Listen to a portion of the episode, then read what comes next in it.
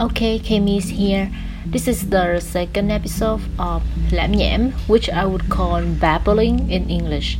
So, in the second episode of babbling, I want to talk about the saying choose your friends wisely.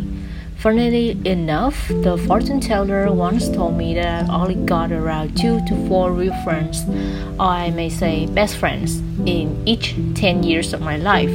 So it is something like I got four best friends from secondary school, four best friends from high school, and then four best friends from university. But that's not the same in my real life, to be honest.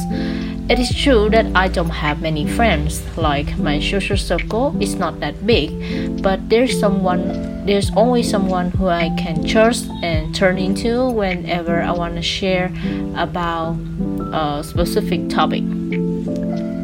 Friendships are essential for our emotional well-being and overall happiness. We should not take them for granted and instead be mindful when choosing our friends. We should look for someone who is compatible with us, as it will make the friendship smoother and more enjoyable. A compatible friend will be understanding of our needs and willing to work together for, to resolve conflicts that may arise in the friendship. Of course, uh, trust is also a key factor in any friendship. We should make sure that we can trust our friends to keep confidence, be honest with us, and always have our best interests at heart. It isn't about trying to fix each other, but also bravely going through life together.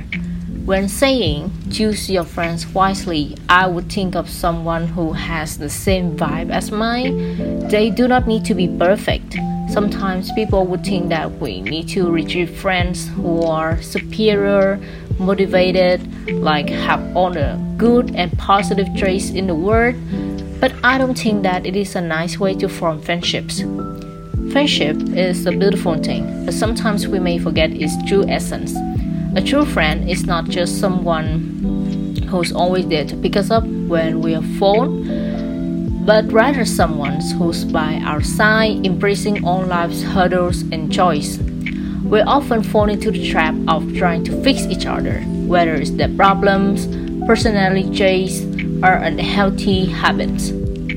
However, this approach can be more harmful than helpful, as it undermines the essence of authentic friendships.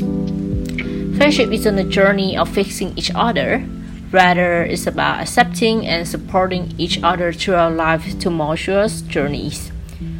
Having someone to navigate life's ups and downs is a blessing. Someone who can, you can always count on to have your back no matter what. It takes bravery, vulnerability, and empathy to go through life together, to share the good, the bad, and the ugly. One of the most beautiful aspects of friendship is that it's not just about seeking, seeking help from others, but also lending a helping hand to others. When we truly understand that life is a journey, we can constantly embrace the fact that we are not perfect, nor is the world around us. We can see friendship as a safe space where we can lean on each other without shame or fear. It's like having a partner to dance with in the ever changing dance called life.